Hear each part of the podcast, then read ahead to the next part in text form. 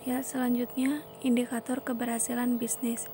Yang pertama, mampu menghasilkan keuntungan maksimal. Hal pertama yang menjadi tolak ukur kesuksesan perusahaan adalah keuntungan. Yang kedua, tingkat turnover karyawan relatif rendah. Suatu perusahaan akan berkembang pesat bila didukung tim kerja yang solid.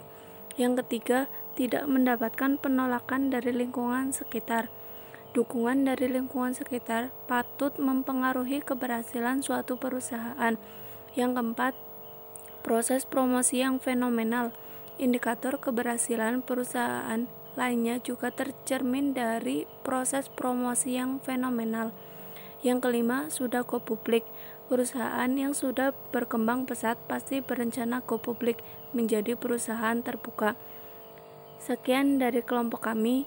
Silakan kalau ada yang ingin bertanya bisa langsung ke WA grup. Terima kasih. Wassalamualaikum warahmatullahi wabarakatuh.